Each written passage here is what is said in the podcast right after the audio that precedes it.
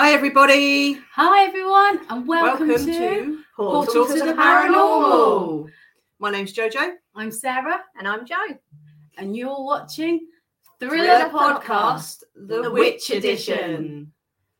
So this evening we have got a very special guest. She is a solitary. And is it Eclectic eclectic Wiccan. Wic- Wiccan. I had to ask you to read that one out because I wasn't sure what it was. There's so many different ones. Um, for 14 years, she has been focused on paganism, folklore, and and folk and folklore throughout history. So let's So- welcome her on. Lana- Lorna- Lana Lana Duggan. Duggan. Hello. Hi. Hi, How are you? I'm doing well. Oh, great. We are super excited to have you on our podcast this evening. We're going to talk to you about what you do. Yeah, which is throughout history. They they're always turning up. I mean, especially in the UK, they're everywhere, aren't they, girls? yeah, especially around here as well, round like the New Forest area. Yeah, and but d- Yeah. Burnley? Burley, Yeah. and it's Wickham as well from Gerald Gardner. Is his, hi- it's that's where it originated from, wasn't it? So you know, Yes. we're, we're dying to hear all about your kind of witchcraft. Your well, well, your kind of witching. well, yeah. yeah, um, really excited. I've never I've never done anything like this before, so it'd be interesting. So we're going to ask you a few questions, if that's okay. Yeah, go Fire ahead. 'em up. Fantastic. so first of all, solitary Wiccan. What what's that all about? Can you explain it to us, please? So when Wicca first began, um, it was an initiatory tradition. Uh, so you had to be initiated into a coven by another coven member. So it wasn't something you could just pick up and do on your own.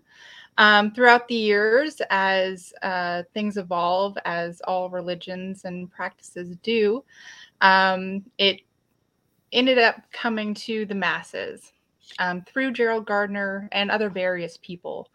Um, Gerald Gardner is usually always the only one person talked about, but there there were a lot of people uh, that contributed to the construction of what Wicca is seen as today.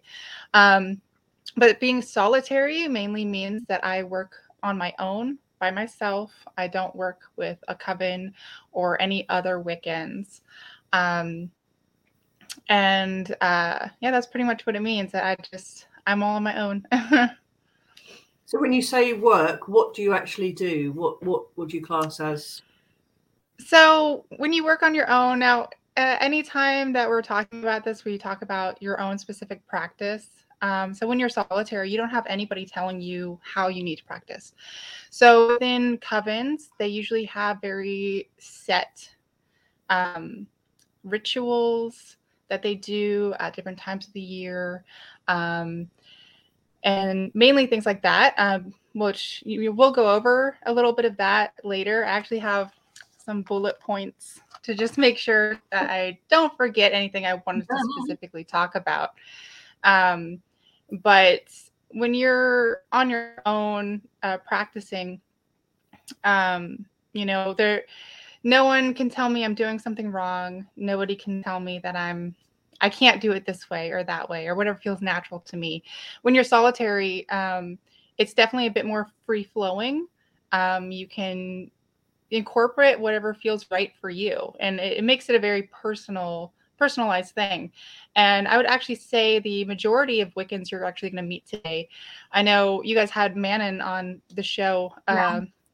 Uh, he's he's one of the first coven members I've I've really seen uh, talk about his experience. Uh, I've met many Wiccans over the years, but I would say if you're going to walk outside, the average Wiccan you're going to meet is going to be a solitary, um, because we you can have that uh, personal connection to it that you don't need anyone to tell you how you do something, and I, I think that's very appealing for most people.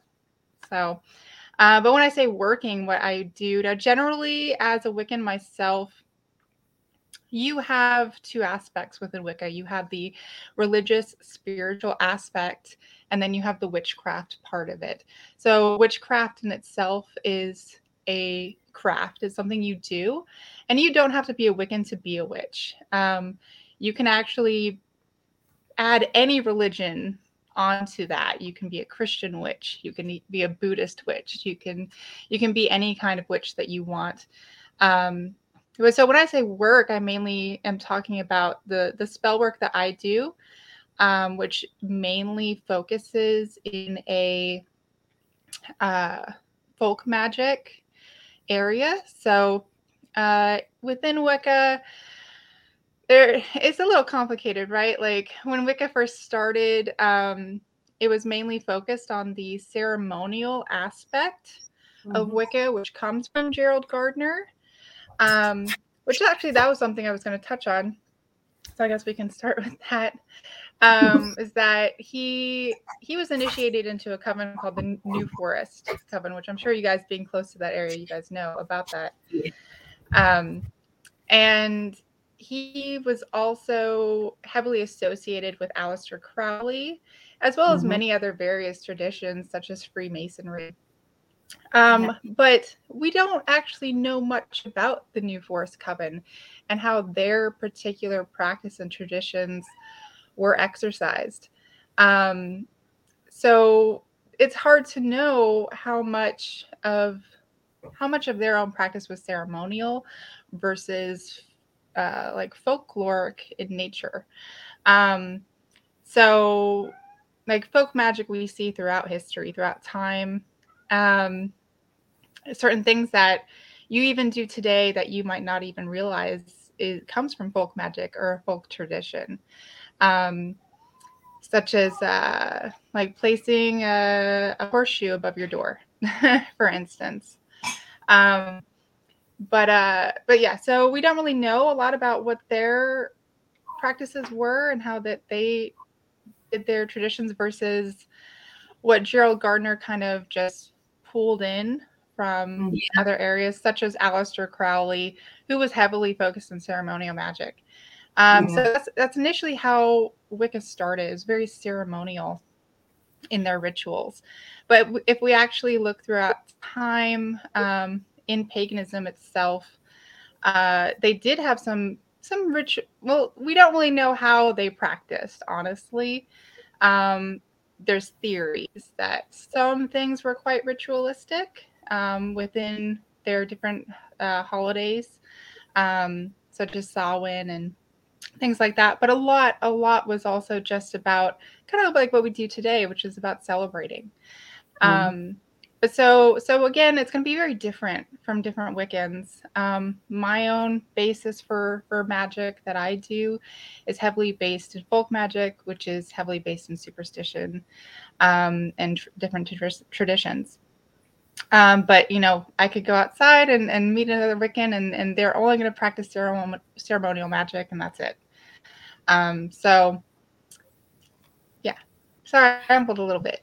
no, that's fine. No, that's brilliant. How did you find your? I mean, how did you think that Wicca was the first, the best fit for you though? Because there's so many out there, isn't there? There, there is, and actually, I've I've explored a lot. Um, I first came into Wicca when I was really young, about 17.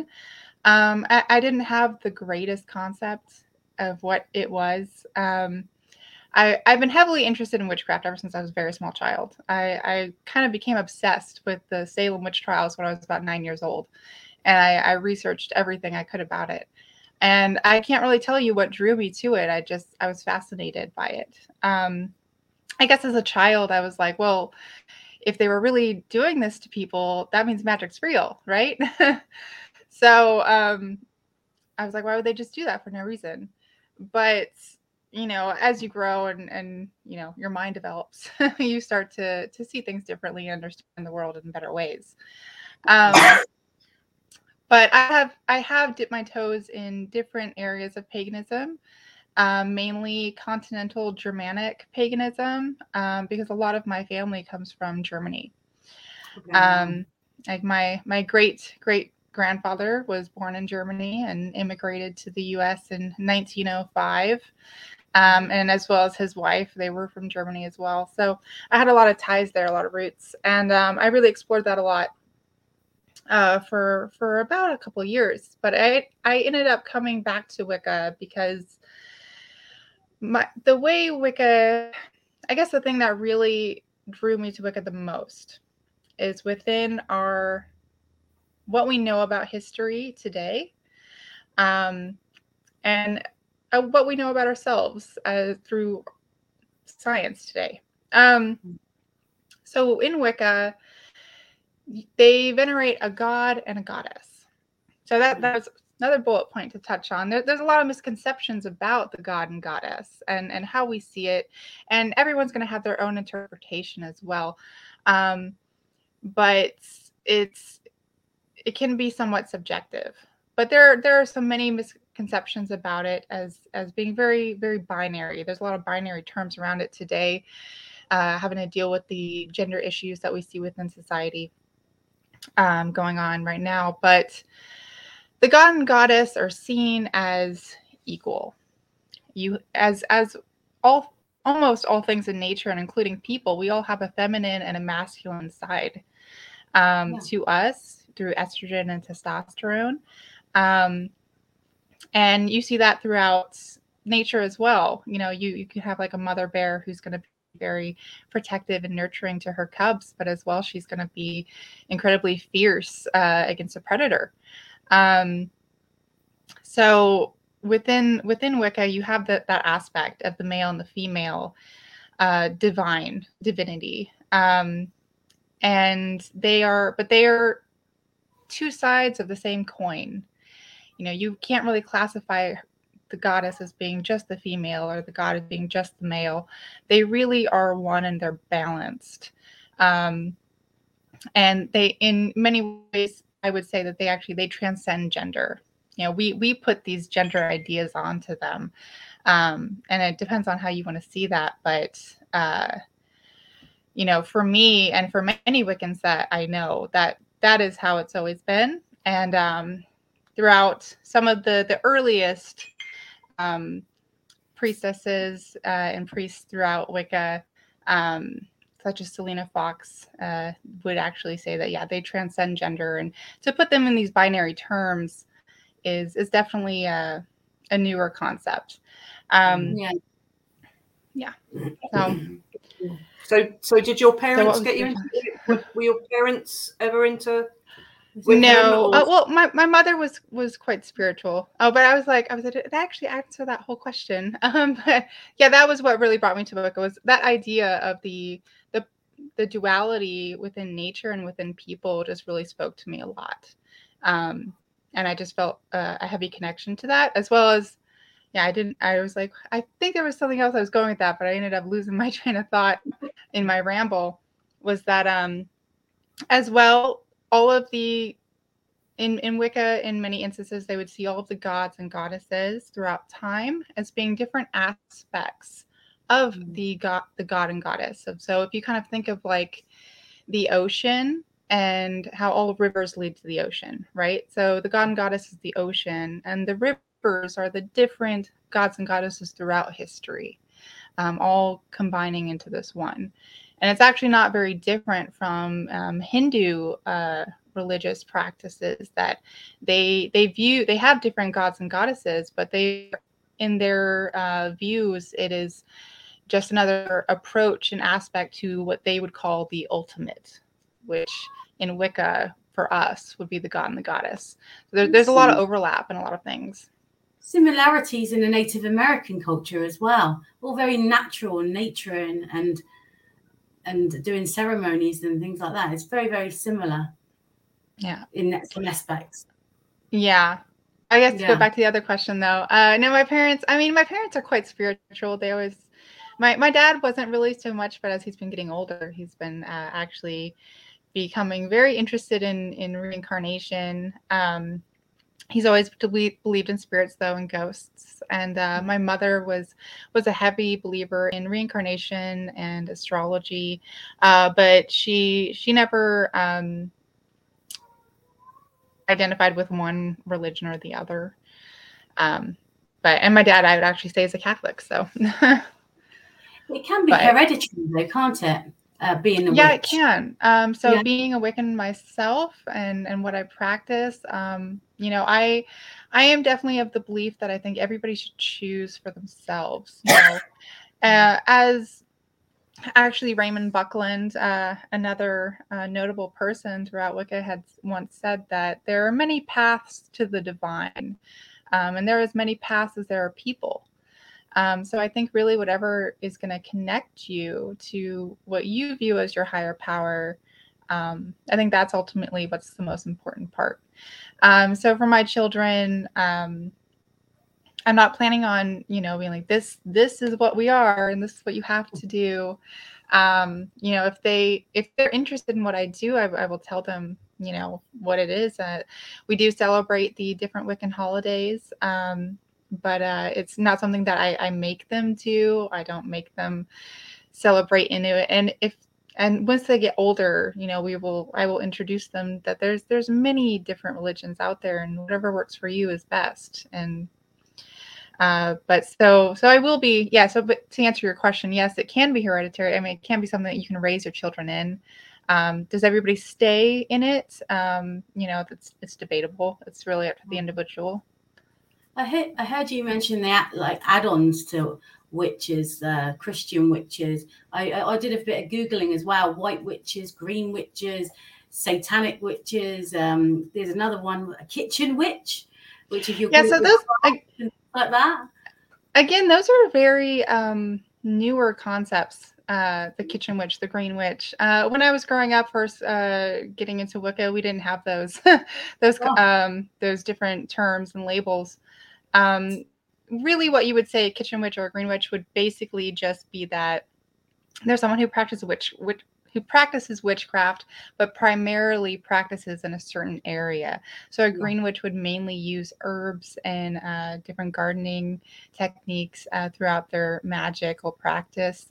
A kitchen witch would mainly use magic in the kitchen, um, but it's wi- witches honestly would use magic throughout all areas. But if someone wants to identify as a kitchen witch or a green witch, I think that's totally fine. If you want to put a theme on it, it can be fun.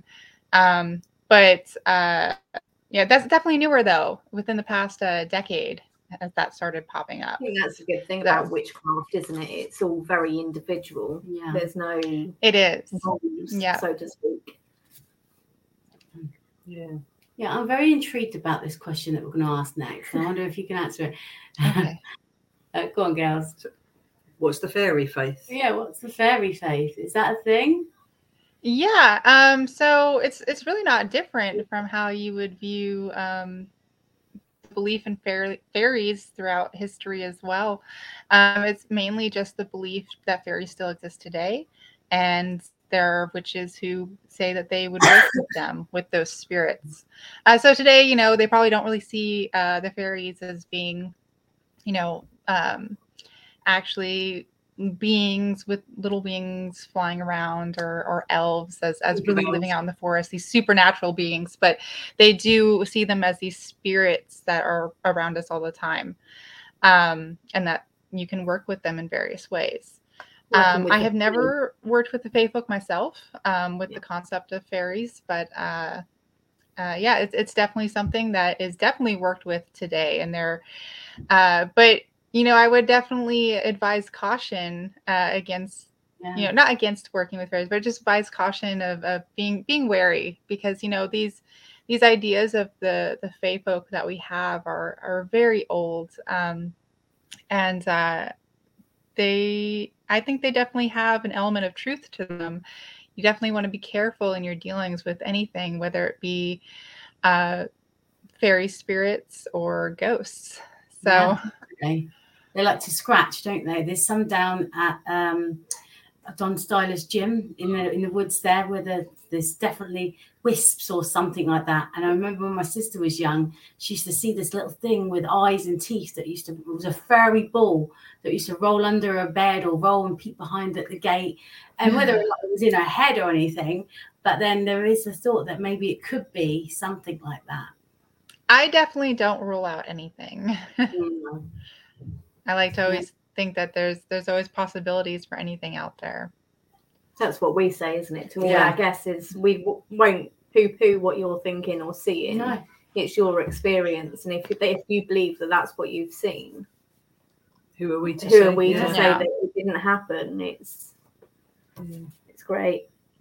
This is um this sounds daft, but hoodoo or voodoo? Does that make any sense to you? Hoodoo Uh, I know hoodoo and voodoo. Yes, they are um, practices within um, um, African uh, traditions. Um, that I personally do not practice hoodoo or voodoo, No. uh, but I do know hoodoo and voodoo are very. Um, uh, they are very close to folk magic um, in a sense, uh, as at least European folk magic that we would think of uh, voodoo and hoodoo definitely take a lot of aspects of sympathetic magic um, and use it. Uh, but it, it definitely is very specific to a very specific tradition. Um, I I generally stay within my um, ethnic heritage, I would say, um, which is European. Um, so, but yeah, that's that's what hoodoo and voodoo is. It's So specific to believe in the a very specific tradition. Sorry, what was that? Do you believe in the rule of three, like the karma thing? I do. Um, so actually, that's yeah, that's definitely one thing I wanted to touch on. It's uh, I guess there are some other misconceptions within Wicca that there are many things that have evolved inside of Wicca that may not have necessarily started in Wicca when it was first introduced into the world uh, by Gerald Gardner. Uh, the the rule of three and the Wiccan Rede are two very good examples here. Um, the the rule of three is that whatever you put out into the world, you get back threefold. So, as many people are very familiar with the the term, you get what you give. So, and I, I for me, as just on a personal level, I think that that's very true. If you put out negativity in the world, all you're going to get is negativity back. Um, and same thing for positivity. If you put out positivity, you get positivity back. And I think that that's in a way just just very natural. Um, and I wouldn't even actually say that that's a, a Wiccan aspect for me. I think that's just a natural person aspect. Um, but it, it- is something that was introduced into Wicca later on. Um, as well as the Wiccan Rede, which uh, I know that Manon touched on that a little bit yeah. um, that he also said that was kind of yeah it was kind of brought up in the 70s um, and it is uh, it goes and harm none do as you will um, and it is something that most wiccans follow and i would say it's actually the only thing that most wiccans would uh, say that they is the same for them at least the majority. It is subjective as well. Some it is a misconception. Some people coming into wicca they might be like oh well i don't i don't like that because uh, that means i can't do baneful magic. And baneful magic would be anything that's um, like hexing or cursing. Um, and some people want to do that. Some people feel that you know that's if that's their path if that's what they want to do. Um, but uh, it's very subjective. Um, for me it's it's always been that don't go out of your way go out of your way to harm someone or something. Now if you need to defend yourself that can be a different story. Um, but don't don't go out of, out of your way to to just harm make any harm. Um, but again it's it's subjective for everyone. And that again that's something that was added on. It's not something that every wiccans feel the need to follow and uh, they don't have to if it's not part of their path. Mhm. Have you ever personally hexed anybody or binded anybody, or is there a way of being immune to a hex or taking one off Um, yourself? there is there is a way to to take hexes off of you. Um you would just do a counter spell uh, if you feel like you had one on you. Um i personally did do a hex once when i was young but i didn't really know what i was doing. Um so i i don't think it really worked anyway. Um and it was it was definitely before i again like i said i didn't have the greatest concept of witchcraft at the time. Um and I definitely didn't have the same kind of mind you as an adult today. So, uh, but I have never done one since, and I I don't think I'll do one again. Sarah's just popped up there and she says, one of our guests, she says, Is there a spell you won't do, or even if you're asked to do it? Um, yes, that would be a love spell. You never want to take away someone's free will. Love Mm. spells are very um, tricky things anyway. Uh, they might not always work out the way you want them to. Um, they're just better to stay away from. Uh, you could do a love spell on someone and it will most likely work, but it might not work like you want. For instance, you can you can do one and your lover might come back to you, but their their free will is going to be fighting against that spell the entire time. So it might it most likely will end the same way it did before um, because it's not really what they want um, and as well you know you could end up getting kind of tied in to someone that you realize in the end maybe you didn't want um, you know so it's just they're they're always tricky things you just don't want to don't want to deal with those What kind of things do you use for spell making? Is it candles, herbs, um, hair? So So yeah, so from for me again, it's very uh, tied into folk magic, and and these are things that people would have done before we they even knew the term witchcraft. Most people would have used these things and done these things before, and never even thought that they were witches. Um, they would never consider themselves to be a witch. Um, for instance, um, actually, there was a point in time where priests in Christianity would perform folk magic, but they definitely would not have called themselves a witch. Um, they, uh, but we see that throughout um, the historical record, and they're very simple things. Mostly for me, I like to keep it nice and simple. Uh, most of mine would be in the forms of talismans or charms. Um, so, like, I like to, I pretty much keep a hagstone with me all the time. If you guys have ever seen uh, a hagstone, it's it's a, a stone with a natural occurring hole um, in it that you can usually find around a body of water. I'm sure you can find them everywhere in the UK if you go to a We tend to call river. stones, don't we? Yeah, they're they're called all kinds of things: hagstones, adder stones, Odin stones. They have so many different names.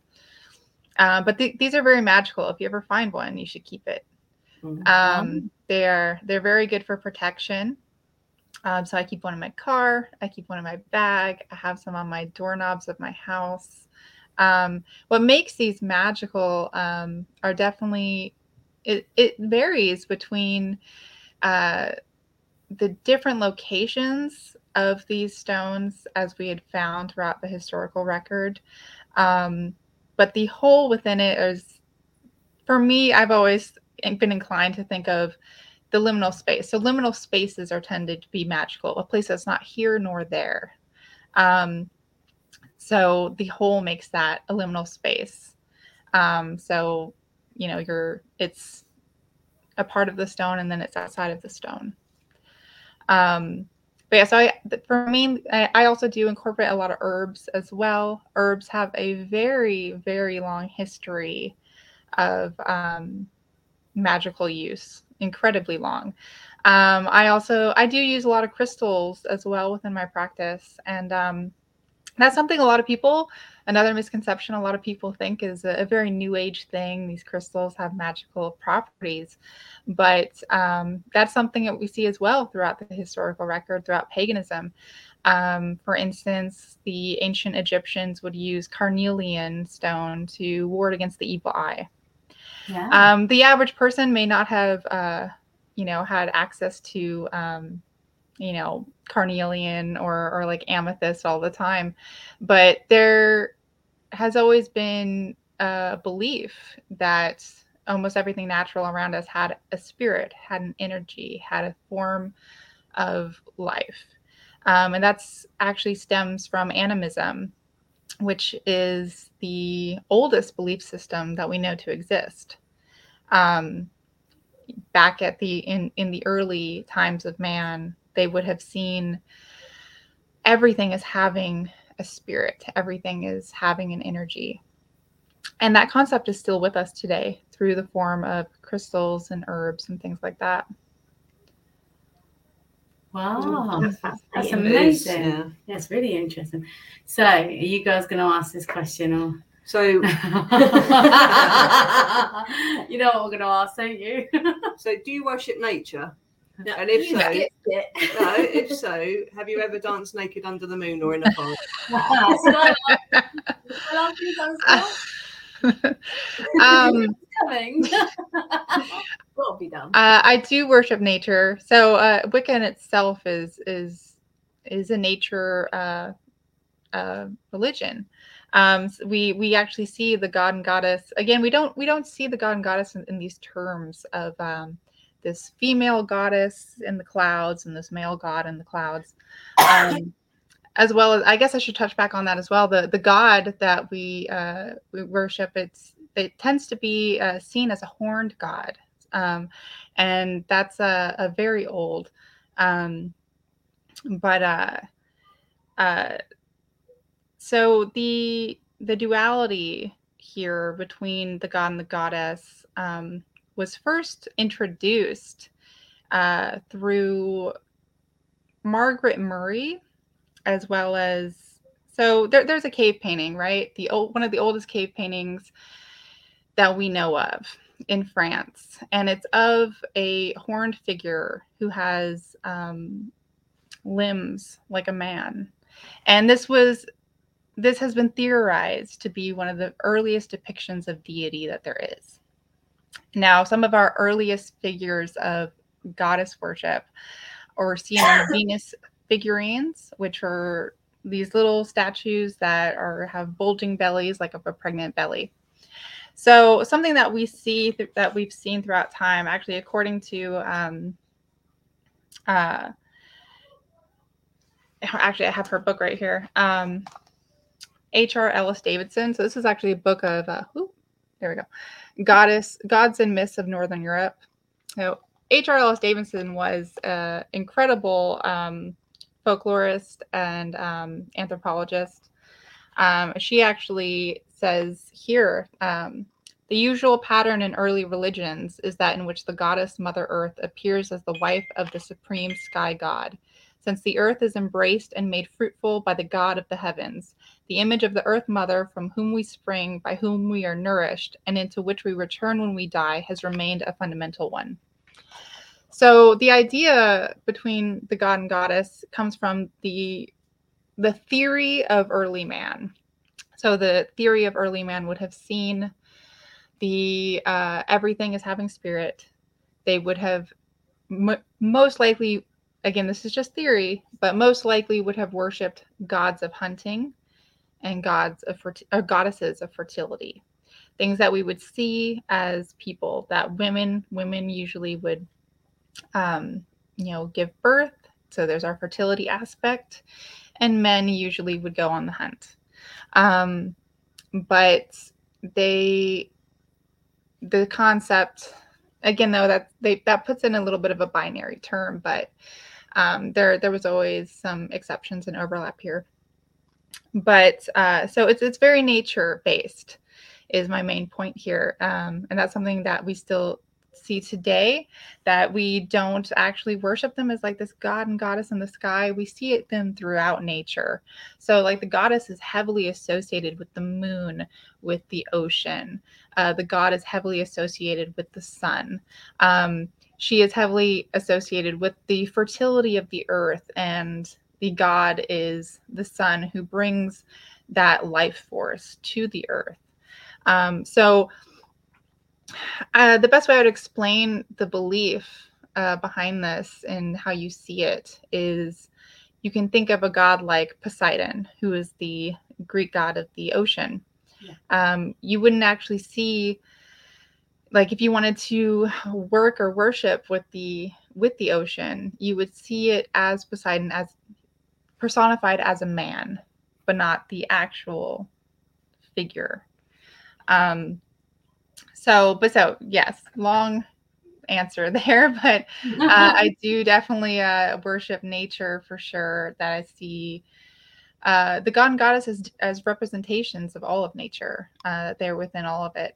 Um, so, and the, the funny part of that, uh, no, I've never um, danced naked under a full moon, uh, but you know, I wouldn't rule it out. Who knows? Maybe someday. Wax everything. yeah. We had the rose moon the other night. You missed it all. That would have been perfect. Oh, for a it. nice storm would be all right. There'd be no one about in a storm, would there? It'd be nice and refreshing as well. Would be nice. Have you got any witch history for us in your uh, where where you are, or do you have anything knowledgeable that you could tell our viewers about witch history? Um, there's there's nothing about where I am that I know of. Um, but uh, a little bit of, I guess, a little witch history, something that not a lot of people I think really know. Um, so there there's a lot of concept like ideas about where um, you know the the witch's hat and the witch's broom and, and the black Mhm. cat come from. Um, and, and some of them are very uh, uh, known, you know, that we know of, but the one that I've always found really interesting. So we'll, never be able to narrow down exactly where these these come from. Most likely, it's a big collaboration of different things combining into one of what makes us think of witches. Um, but uh, at one point, women were ma- the main brewers.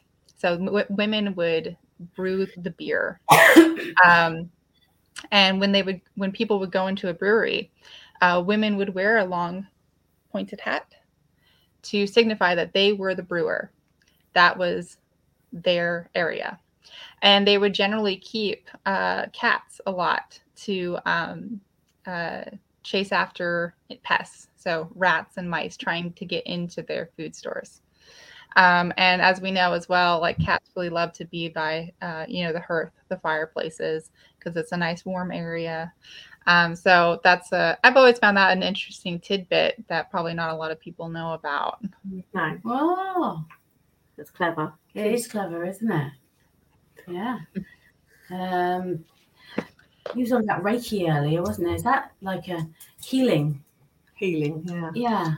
Is there spells Yes. for healing and wealth and Yeah, health? There's a lot of spells for healing. Uh, Reiki is not something that I really incorporate in my practice, but there's um yeah, there's Reiki. Uh, there's also the chakra system that a lot of people um, would uh, uh, use in their practice, um, as well as there's there's a, a area of, of shadow work um, that a lot of people like to use as well. I, I generally don't, but um, you know, usually if, if you have a lot of trauma in your life, um, shadow work is it would be something really interesting to look into.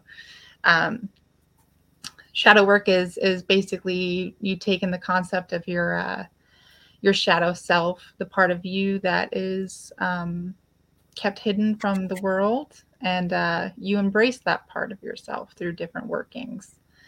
Um, but uh, yeah, actually, um, something else I guess I'd probably touch on something that is very important to Wiccans, which uh, um, I d- Mr. Rana didn't go over too much, um, is the Wiccan Wheel of the Year. So um, this is something that all Wiccans follow. And actually, a good portion of pagans do today. Uh, not all pagans, it depends on what tradition they're doing. Um, but the Wiccan Wheel of the Year consists of eight central holidays. And most of these holidays we celebrate today just as regular people.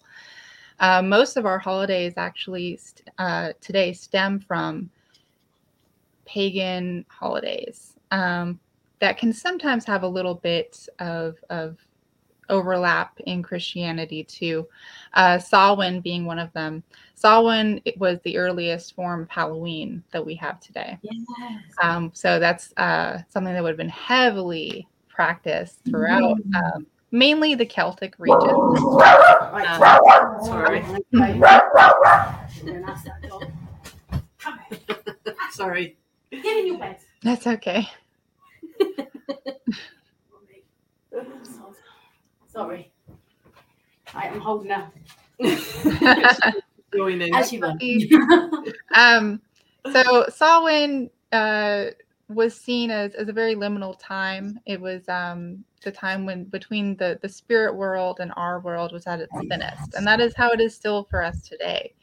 Um, people would, uh, you know, make masks because there, there was this idea around Samhain that if you uh, the spirit world, it wasn't just you know intermingling with ours. Not only could the spirits come into our world, but you could wander off into the spirit world as well. Um, so they would uh, wear masks and um, carve uh, not jack o' lanterns at the time, usually turnips, um, things to try to keep keep bad spirits away. Um, but they would be welcoming uh, usually their family back into the home. Um, but but our, our, our concept of Halloween act today actually comes from not only Samhain, but there were some um, throughout mainly throughout uh, England. Um, the uh, uh, God, my mind is slipping here. What it was called All Souls Day. Okay. Um, it was actually like the the day after uh, Halloween, um, and there was this idea that uh, you know a lot of souls could get trapped in purgatory between heaven and hell, and if but if they got enough prayers for that particular soul, it would be able to ascend out of purgatory and go into heaven. So uh, our trick or treating aspect for Halloween comes mainly from that. So you would actually have beggars and uh, young children who, who would go from door to door, and uh, people would make these things called soul cakes, and these tiny little round cakes, um, and uh, which was more like a, it was a bit more bread like, um, and uh, they would be like, well, well, give me a soul cake and uh, I'll give you a prayer for the loved one that you want to be raised up to heaven. So that's where our trick or treating aspect comes from. So a lot of it can can really um, overlap, but mainly we have Samhain. So Samhain would actually be uh, like what they call the witches' New Year. So instead of like you know January first for for Wiccans, that is the the new turn, um, and it's these holidays mainly follow the natural cycle of the sun um, so we have Yule, which generally follows falls on the winter solstice so, or the darkest night of the year. Um, but even though generally, oh, there goes the headphone. generally, um, throughout uh, where Yule would have been mainly practiced within the Germanic areas, uh, Yule would actually consist over several days. Um, today, though, we would just uh, we Wiccans mainly focus on the um, winter solstice. Um, so which is the longest night of the year, and these dates can vary depending on the year. Generally, it's usually about December twenty first. Um, and then we go into Imbolc, which later in Christianity actually became Candlemas. Um, and then we go into Ostara, which today, as we would know as Easter, uh, oh. which actually comes from the goddess Eostre, um, who was an Anglo-Saxon goddess, um, and uh, it means uh, the new dawn. that is the the uh, spring has arrived. Mm-hmm. And that's interesting too. It's generally again, it's um, mainly celebrated in March um, at the spring equinox, uh, but again throughout uh, the historical record, Ostara, we know Eostre was generally celebrated in the month of April. And that's actually in Easter, we still do that. wow. um, and we have Beltane or May Day, or in Germany, it's Walpurgisnacht. Um, and uh, then we have Litha, which is actually coming up uh, very soon, uh, next week, uh, which is our summer solstice, which is the um, longest day of longest sun, the longest day of the year. Um, yeah, yeah, twenty first. Oh. Yep, yep. And then we have uh, Lughnasadh. Um, Lughnasadh is uh, a harvest time, so that's uh, it's kind of like all right, let's let's start preparing for winter. Um, and then we have Mabon, which is another harvest festival, uh, and then Samhain being the last harvest festival. Mm-hmm. Um, but yeah, and that's something that you know we we sell i mean even even if you don't know it you in a way are kind of celebrating yeah. the wheel so.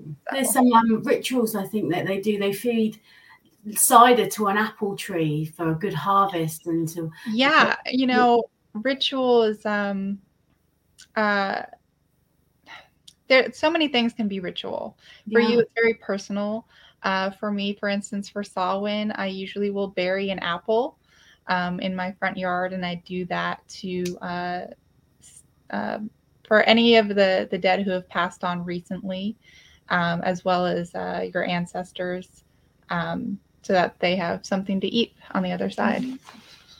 Yeah, amazing. Is there anywhere in the world you'd like to go and sort of um, that inspires you for witchcraft?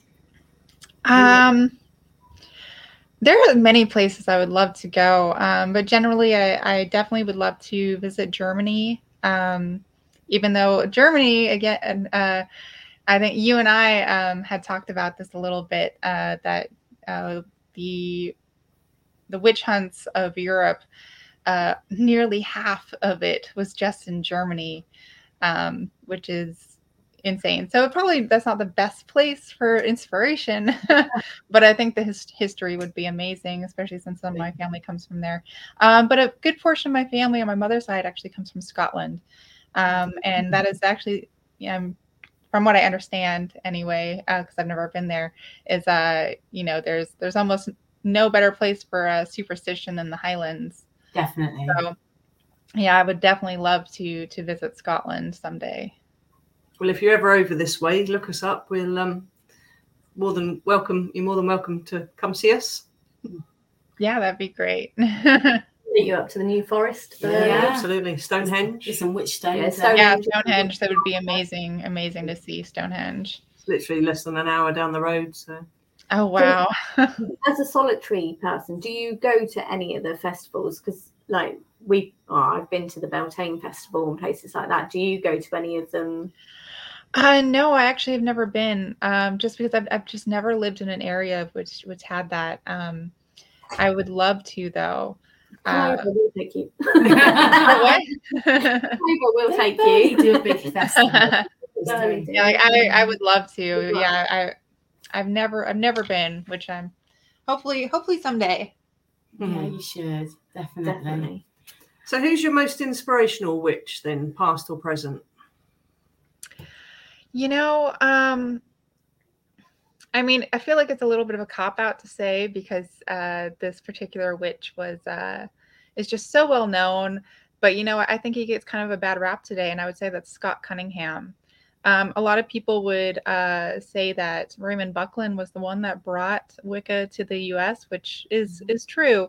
Um, but I would say Scott Cunningham probably had the largest uh, influence on what Wicca is today, how it's practiced today, and just the solitary path in general.